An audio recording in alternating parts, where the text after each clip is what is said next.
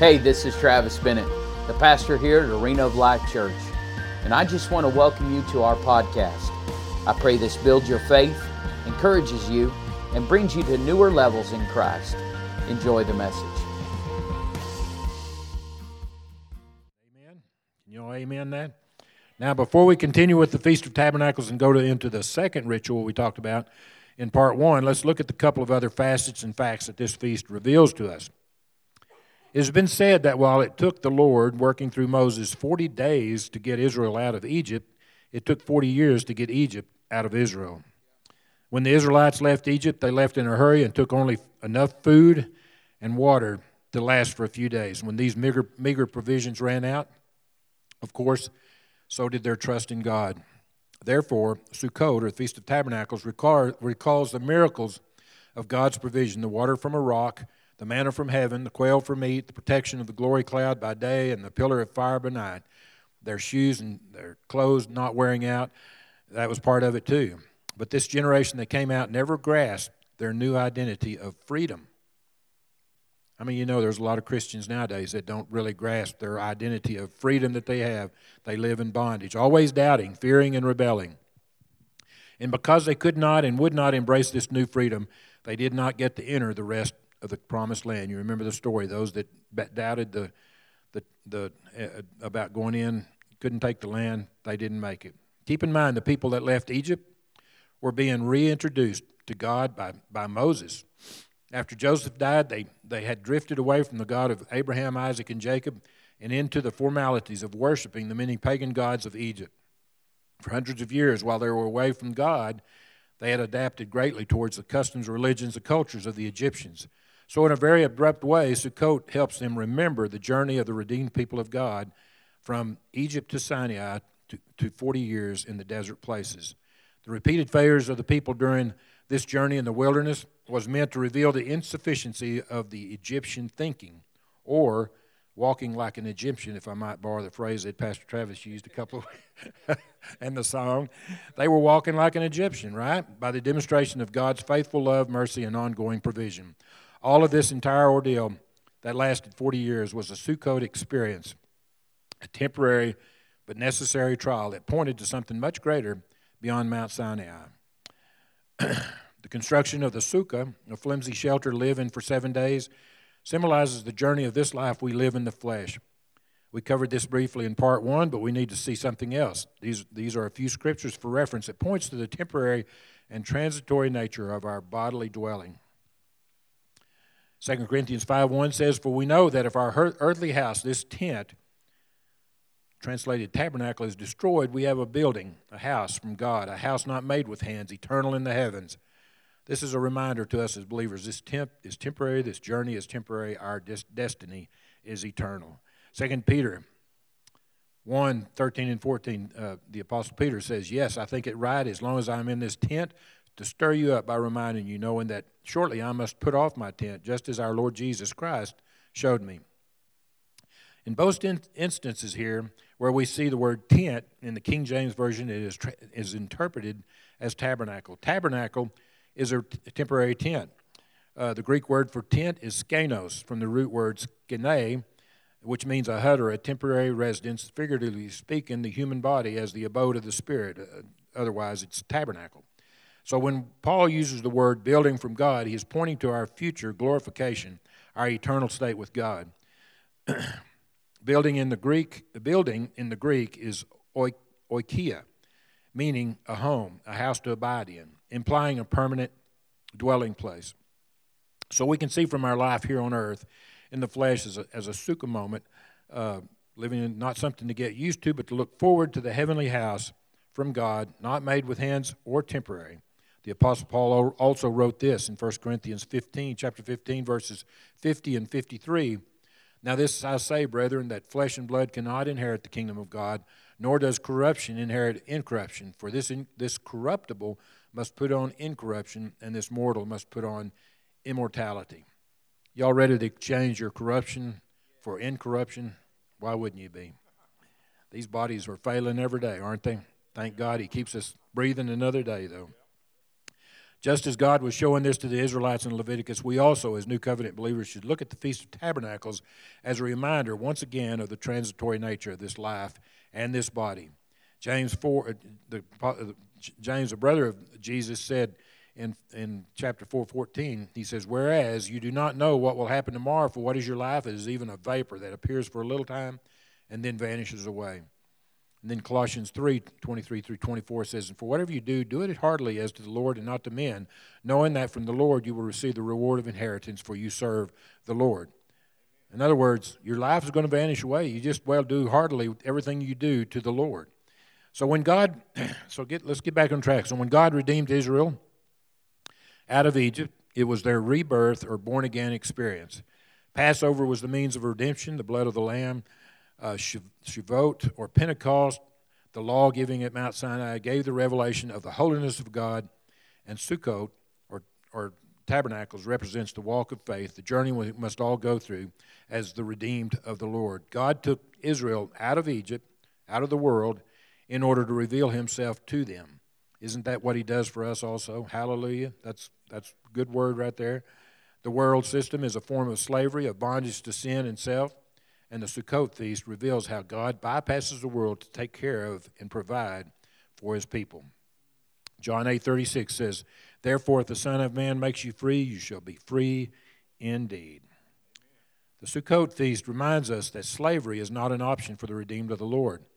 God wants us free from the bondage of our past. We must leave behind our old identities and give up our sense of victimization and dependency on anything other than God Himself. That is the wilderness experience of faith. God calls us to walk in the presence and power of His love, not, uh, yeah, not in His, and not in the fear of man. That's such a good word for today. I think you all would think that. You should remember we are new creations in Christ, reborn to take possession of the promises that God has given to us. You know, we sometimes we don't. That's why that's why we can't apprehend that stuff. Is we don't possess the things that they didn't possess the land for forty years. And so we need to take possession of the promises that God has given to us, and the Bible is full of it. Philippians 3 uh, 20 and 21 says, For our citizenship is in heaven, from which we also eagerly await for the Savior, the Lord Jesus Christ, who will transform our lowly body, that it may be conformed to his glorious body, according to the working by which he is able to even he is able even to subdue all things to himself. Briefly, before we move on to the second ritual of the Feast of Tabernacles, demonstrated and fulfilled by Jesus, here's another interesting aspect of this feast you may not or may or may not have heard about. The American holiday of Thanksgiving likely has its roots in the Jewish tradition of giving thanks to God. Some historians believe that the early pilgrims derived the idea for the holiday from the biblical feast of Sukkot. According to these scholars of history, before coming to the New World, the Pilgrims lived in exile for a decade among the Sephardic Jews in Holland. And since Holland was considered a safe haven from religious persecution at the time, because the, the Pilgrims were devout Calvinists and Puritans, their religious idealism led them, led them, led them, to, uh, led them to regard themselves as the new Israel. And it is likely that they both observed the Jews of Holland celebrating the Feast of Sukkot and learned that the holiday commemorated Israel's deliverance from their religious persecution in ancient Egypt at the time. After they immigrated to the Promised Land of America in 1620, it is not surprising that the Pilgrims may have chose the Feast of Sukkot as the paradigm or pattern for their own celebration of Thanksgiving to God in 1621. And any of you, I know uh, DJ's heard of that because we were just talking about it a while ago. Any of you, anybody else ever heard of that? I hadn't either until that time. But you know, the Sephardic said that talked about the Sephardic Jews. The Sephardic Jews were uh, Jews from Spain. They were the, that's basically the, the Sephardi is the is the uh, uh, word the Jewish word for uh, Spain. These were Jews that were probably part of the dispersion after the fall of uh, uh, Jerusalem when the, Romans, the Romans uh, destroyed the temple, and they probably uh, ended up in Spain, and there, there was a large population in uh, Spain. But around 1492, y'all remember the story of the Spanish Inquisition when uh, King Ferdinand and Queen Isabella were trying to drive, uh, convert everyone to Roman Catholicism. If you were a Jew or some other religion or whatever, if you didn't convert, you were either killed or exiled. You either converted or you were killed or exiled. And that's what happened. These, these Sephardic Jews left and went to Holland. That's where they ended up being. And so these pilgrims, they were under persecution. They were the separatists or the Calvinists and Puritans in England. They were under persecution because there were the same thing was going on. Uh, they, they, the England during that time, the 1600s, they were wanting everyone to become uh, part of the Church of England, and it was a state church and a very code uh, organized, uh, you know, governmental type church. They didn't want to be a part of that, so they fled and lived in Holland from 1607 uh, to 1620 along um, among these uh, at least over a, a, decade among these Jews. So obviously they they observed them celebrating the feast of Sukkot, and they they understood what was going on. So the the this story is that they took it to the New World with them. You know, they left in the Mayflower in 1620. Uh, they arrived in the New World. They started out with 102. They ended up with like, by the time the next they went through the winter, there was only like 53 uh, people left. almost half of them died. So the first Thanksgiving they they uh, come to come about with the, the Indians that were held, I can't pronounce the name Wampanoag or something like that. The Indians that were there. It's a, it's the Indian tribe. You've heard the story of Squanto about them he, him teaching them how to plant corn by putting the fish in, you know, fertilizing all that kind of stuff. Because he was an English. He he had been captured by the English and had learned English, and so he knew English uh, very well. And he had, he was the one that met up with them when they come to the Promised Land. So they made a pact, and they ended up having celebrating what was called the first Thanksgiving uh, in that next winter or the next time after that. But they had, there was only 53 of them to celebrate. So anyway, a little bit of history. You know, I love history. Don't y'all love history? Leviticus 23, 42 through 43 says, "You shall dwell." In booths for seven days. All who are native Israelites shall dwell in booths, that your generations may know that I made the children of Israel dwell in booths when I brought them out of the land of Egypt. I am the Lord your God. You know, when God started teaching these feasts to the children of Israel, he, he, one thing he started, and I think he started this with the Feast of Passover, or the Passover, what they called, and he said, Do this so you can teach your children, because when your children sit down and they, they ask the question, Why do we do this? And that's an opportunity for you to teach your children what the reason for that Passover feast was, what the reason for was first fruits, what the reason was for unleavened bread. And so that's, you know, he was building in a pattern of, of keeping that feast going from generation to generation to generation.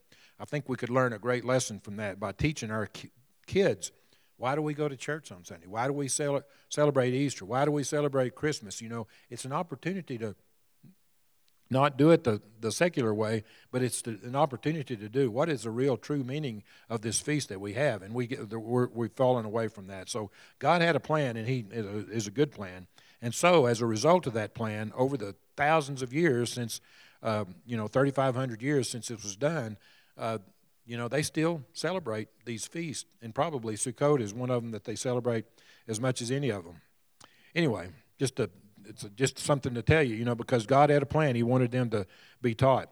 So the devout pilgrims regarded their perilous journey to the New World as a type of Exodus event, and therefore sought the appropriate biblical holiday or appointed time to commemorate their safe arrival in a land full of new promises. They called it the Promised Land. So we, so we see here another example and a holiday that we as Christians celebrate each year that has a link to the Feast of Tabernacles and is a reminder of the transience of this life, the providence of God, and the prov- promise of a heavenly home. Hebrews 11, 8 through 10, and verse 13 says, By faith, Abraham obeyed when he was called to go out to a place where he, could, he, he would receive as an inheritance. And he went out, not knowing where he was going. By faith, he dwelt in the land of promises in a foreign country, dwelling in tents with Isaac and Jacob, the heirs of him, with him of the same promise for he waited for the city which has foundations, whose builder and maker is God. These all died in faith, not having received the promises, but having seen them afar off, were assured of them, embraced them, and confessed that they were strangers and pilgrims on earth. And even though we are strangers and pilgrims now, we have such a great inheritance to look forward to. This would be a great moment for a shout right there, right?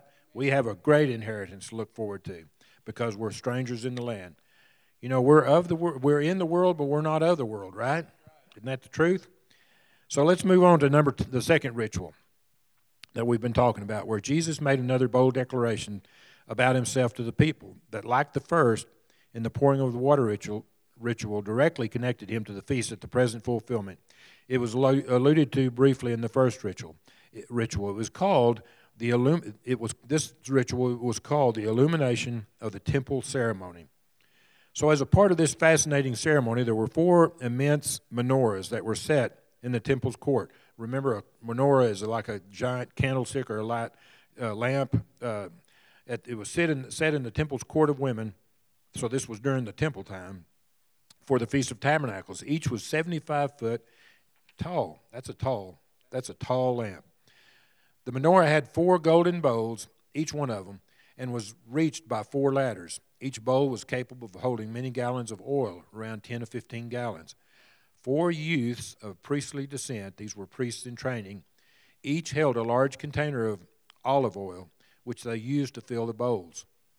Now, keep in mind, the, the reason it was olive oil, because it was the olive oil with the crushed olive oil was said to, be, to give the brightest light of any other kind of oil that there was. So they used the crushed olive oil. So you can imagine, look at that 10 to 15 gallons for each lamp. That's a lot. That's, that's a bunch of olive oil. And they did this every night. They would climb the 75 foot ladders. I don't know if I'd want to climb a 75 foot ladder. Would you? wow. And replenish the oil in the giant menorahs. Wicks were made from the old cast off priestly garments and rags from worn out vestments. When the, when the menorahs were lit, they generated such intense and brilliant light that not a courtyard in the whole city of Jerusalem failed to be illuminated by the blazing light.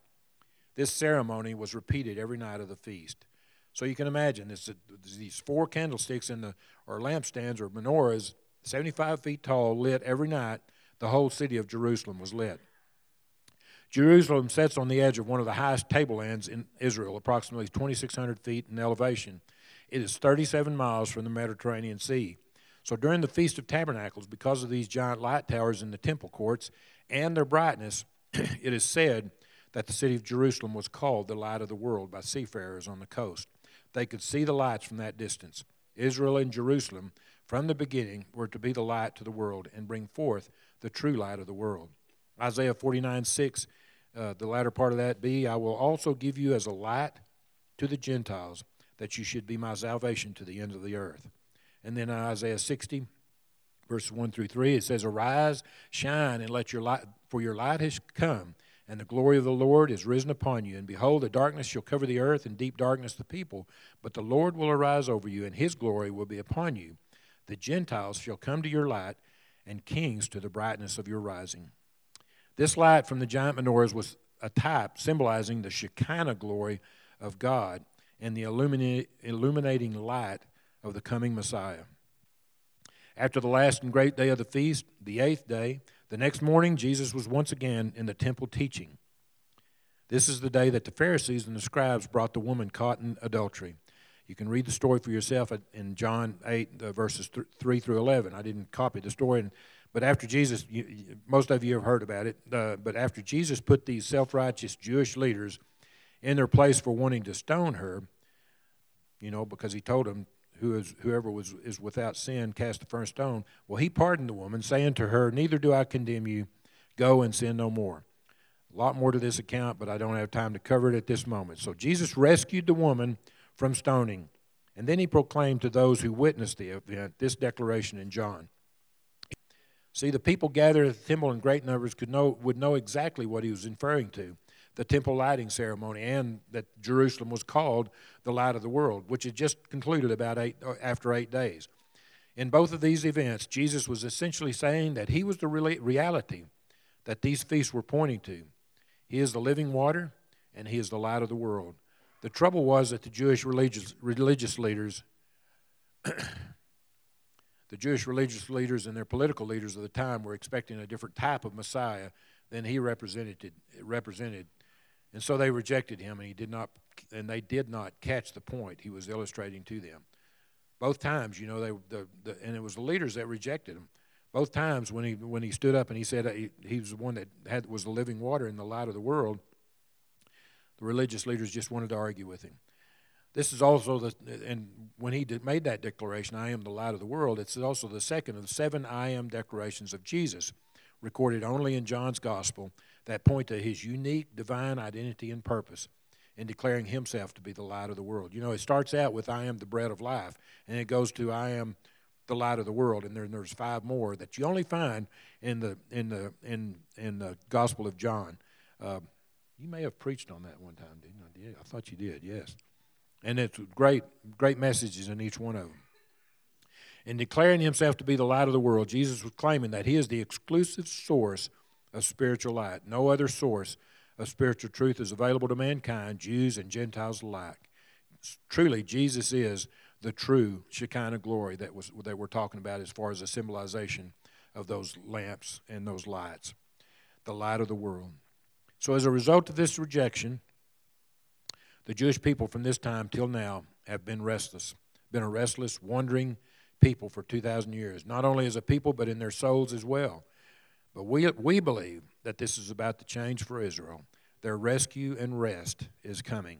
Can you say hallelujah to that? Romans 11, 26 through 27. We've read many scriptures do that, but this one says, these two say, And so all Israel will be saved, as it is written, the deliverer will come out of Zion, and he will turn away ungodliness from Jacob. For this is my covenant with them when I take away their sins.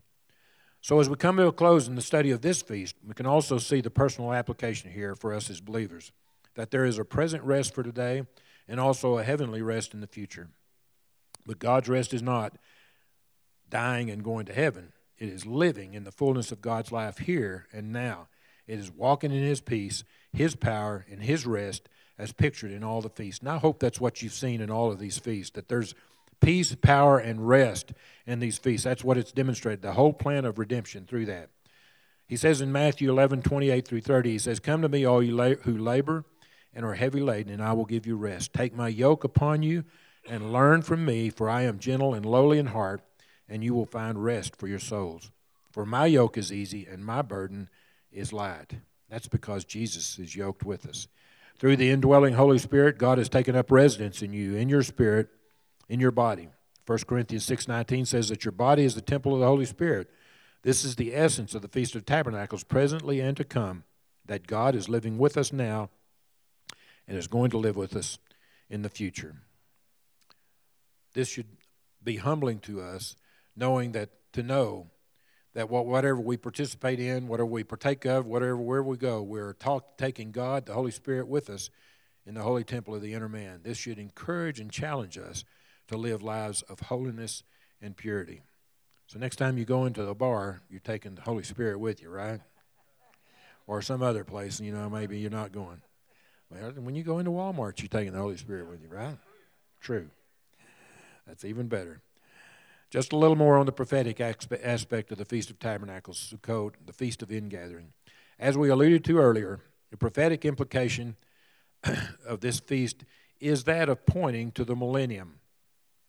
The millennium is simply, it's not, you won't find it in the Bible. There's never mentioned as the millennium, but it's two Latin words, which is mil and uh, annum, which means mil means uh, mille, mille or whatever means a thousand, and then uh, annum means a year. So it's basically millennium is a conglomeration of those two words meaning a thousand years.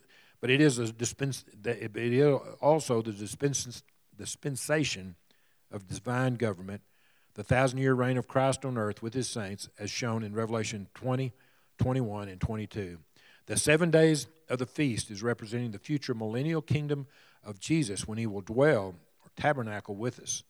That is why this feast is referred to as a time of rest and a time of rejoicing. It is the final ingathering of all the harvest of those who belong to God. See, the rapture of the church will have occurred by this time. The nation of Israel and the world will have been through the seven years of tribulation, the time of Jacob's trouble, their literal day of atonement for them. And this will be the time of their purification. I'm talking about Israel and the time of their redemption. Satan will be bound. I'm just giving you a quick synopsis of these because you, what you need to do is go back and read uh, Revelation 20, 21, and 22, and th- these things will fit together and you'll see how it goes. But Satan will be bound for a thousand years, not able to see the nations during this time, Whoever is left of all the nations after the tribulation will live in a near perfect world for a thousand years, not completely free from sin, but free from the influence of, seven, of, of Satan during that thousand years. In other words, this is Christ is here on earth. The saints in Israel are, are leading or ruling the world. And, and so Satan is bound during this time. But that doesn't mean people don't sin, but you need to read. But anyway, when then when Satan is released after the thousand years, there'll be one last rebellion led by Satan, and those who are with him will be defeated by fire that comes down from God. You won't even have to lift a finger. God's going to destroy him with a fire from heaven. Revelation 20, verse 9. The devil will be cast into the lake of fire and brimstone, tormented with the false prophet and the beast forever and ever. The great white throne judgment will occur. That happens in verse 11, where those who were not written in the book of life will be judged for their works. And if you're at this judgment, it's too late. You too will be cast into the lake of fire. Death and Hades will be cast into the lake of fire. All people not found in the book of life, the Lamb's book of life, will also be cast into the fire, into the lake of fire. This is the second death. The first death actually being the actual physical death that you take.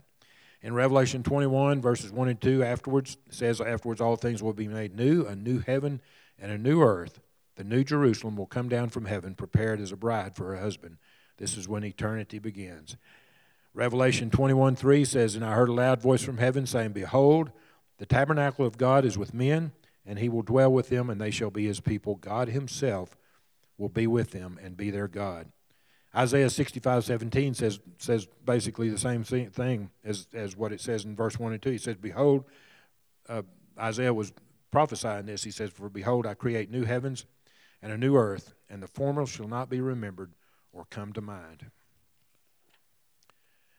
so those prophecies in the Old Testament, in Jeremiah and all the minor prophets, Jeremiah, Ezekiel, uh, Isaiah, you need to pay attention to what they're saying, and that's where we get all of this. Zechariah is another one. So let's look at the prophetic implication for Israel in the millennium that we've seen in previous re- scripture references. All through this, we've given different scripture references pointing to Israel in her time.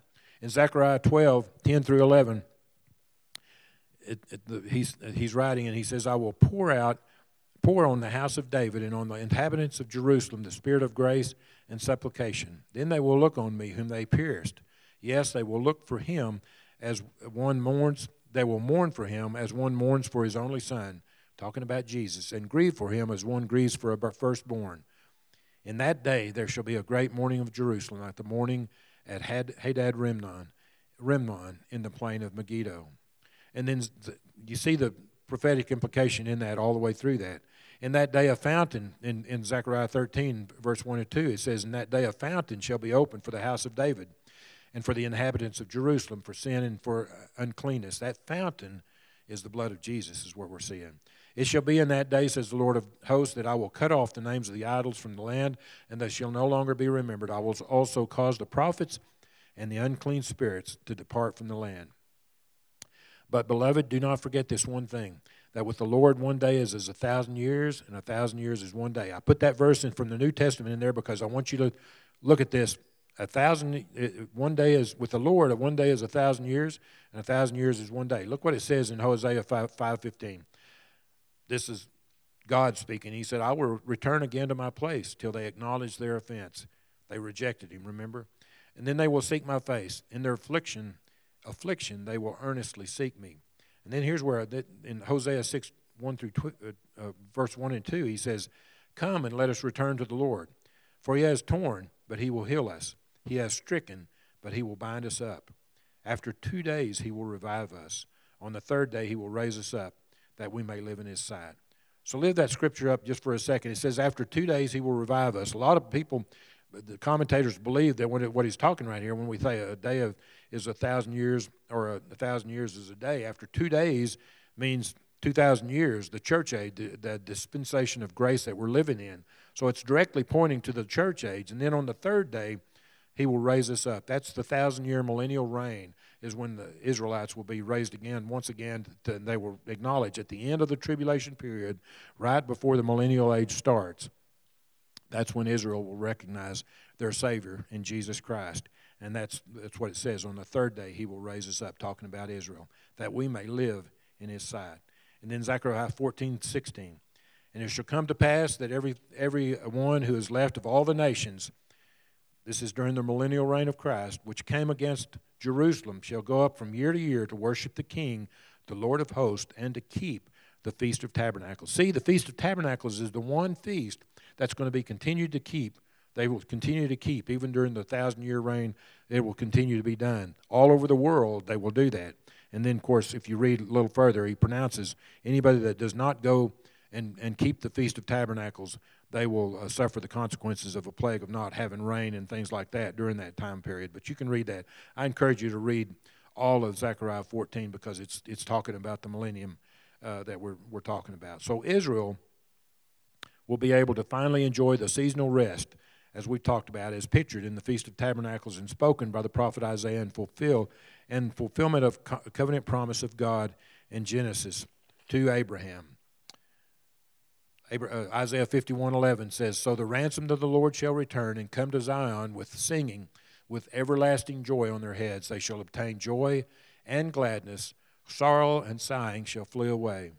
And then Genesis 17, 7 is the is the promise uh, that we were talking about. And I will establish my covenant between me and you and your descendants. He's talking to Abraham after you in their generations for an everlasting covenant to be God to you and your descendants after you. So anybody that says that Israel does not have a part in the in, in the plan of God, you know, you hear about a lot of people that say that. They say that uh, uh, you know when the church come along and Israel rejected that uh, they that's that supersedes everything that Israel has. They're, they're, those kind of people are called supersessionists. You know, they they say uh, the church supersedes Israel, but that's not the case. There's too much scripture. There's too much validation in scripture. There's too much evidence to say that that we can see it. We've been through it so many times. And so I want to close with this. As we started uh, when we first talked about the feast, and God told everybody, He said, uh, told uh, Moses, He said, tell them they will they will live in sukkahs for seven days or booths for seven days, and then the, on the eighth day there will be another uh, Sabbath, another day when no customary work. So the eighth day of the feast symbolizes eternity. See, what I'm saying is the seven days, that's the millennial period of time. The eighth day, you know, this, this feast has always been portrayed as a time of jubilant joy and feasting and happiness, sacrifices. I wished I had time to go through the seven sacrifices for the nations, but uh, I, I, don't have time to cover that some other time. But, uh, but the day of the feast symbolizes eternity. In seven days, are over, that uh, then we step in. That represents the, the thousand years. And when the thousand years are over, then earth uh, we go into eternity. Eight is the number of new beginnings and a new order of creation. The new heaven and the new, new earth, as in Revelation 21, 20, 21 1. The last great day of the feast of rejoicing. As one commentator put it, it's like God saying, God, it's like God is saying, and this is just a commentary from that, but I thought it was pretty appropriate. You know, the feast is over, the dishes are done, all is well with everything. Let's sit down and have a cup of coffee, enjoy each other's company for a while, a very long while. So what he's saying is everything that time has provided to us is is there, but now we're going to go into eternity where there is no time, and time has been done away with. You know, talking about the eighth day. What's the importance of the eighth day, and what's the what's actually happened? Just a couple of quick things about that. Did you know the number in Greek, numerology for Jesus is 888. You ever heard of that? 888. It's the perfect number because what it means is, uh, I mean, they take this when, when, when the Greeks in, uh, uh, translated the Old Testament into Greek, Jesus' name uh, in Greek was, uh, was Jesus, but if you put, and they assigned numbers to every letter, just like the Hebrews do. So when that number is added up, it adds up to 888 what that number means, and there is no other name but Jesus that comes up with that numerical number sequence. It means eternity, it means perfection, and it means victory over evil for a few things. But listen to this circumcision was done on the eighth day. That recognized the, the holiness, the seal of the covenant and purification of God. Just give you an idea how important the eighth day is. Young animals for sacrifice had to be eight days old or they were considered un, uh, ceremonial un, unclean. And then persons unclean from leprosy or, or uh, Nazarite defiled by touching the dead, in other words, he, he, he hurt his vows, then he was accounted clean on the eighth day. Same with the tabernacle, the altar, and the vessels. They had seven days for purification. The eighth day, they were purified. The eighth day characterizes the Gospels since Christians met on the first day, which is the same as the eighth day. In other words, remember, the Sabbath day was the seventh day. Christians met on the first day, which was the eighth day, which is, means that's the first day of the week for them. Jesus rose on the first day, on the eighth day, which is the first day of the week. And the eighth day characterized is characterized as eternity after the Sabbath of the. In other words, the millennium is considered the Sabbath, Sabbath of the generations of the Israel all through there. So the eternity is, is the eighth day, or the day that will last forever. And at this time, after the fulfillment of the Sabbath dispensation, everything on earth and heaven will be consecrated. So you see how that works out? You know, we live the millennial thousand years with Christ, and then in the when we go into eternity, there will be no more sin. There will, that's when He wipes away the tears from everybody's eyes. That's when uh, we go in. There will be no more sickness. You know, during the millennial time, there's going to be people living on earth that made it through the tribulation, and they're they're going to they're going to be able to sin, but they won't have the influence of the devil. It'll be a little harder, but they will sin just because human nature. So when that happens, after that happens, when there's a new heaven and a new earth, the everyone is resurrected to the new glorified body. There won't be any of that. So we're looking forward to the eighth day, right? All right, that concludes Feast of Tabernacles mostly. We may may do something else on next Wednesday. So, all right. I hope y'all are getting. I hope y'all got a few tidbits out of this uh, as we go through there. But praise God, There's so much stuff in His in His Word, and I thank God for everything that He shows us. So let's pray. Father, we thank you for the day, for the blessings of your Word everything that we see in here, Father, I just you just open up new dimensions of of the greatness of Jesus, the greatness of you and your power and the plan that you have for us, Father, and I thank you for that. I thank you, Father, that you you are able to show us all these things, Father, that your word, there's no way that we can ever see all of the layers of, of uh, greatness and all of the layers. We'll have eternity to explore that, I guess, with you. But Father, we thank you for that. We thank you for Jesus, who is the, uh, the perfection the victory over evil, uh, perfection in every way. And we thank you for that. Thank you, Jesus, for dying for us, that we would have that opportunity to live in the eighth day with, uh, with God for eternity and enjoy every bit of it. So, Father, we thank you for that. We bless you and praise you in Jesus' name. Amen. Thanks for joining us. We want to thank all of you who give to our ministries here at AOL Church. It's because of you that all of this is possible. You can give now by clicking the link below, and if you haven't already, subscribe and share this message. It helps us reach more people and share the gospel through you. Be sure to stay connected to us through our Church Center app, our website, arenaoflifechurch.org, and follow us on social media like Facebook and Instagram. May the Lord bless you and keep you. His face shine upon you, be gracious to you, and give you peace. Thanks again for listening. Go and make a difference today.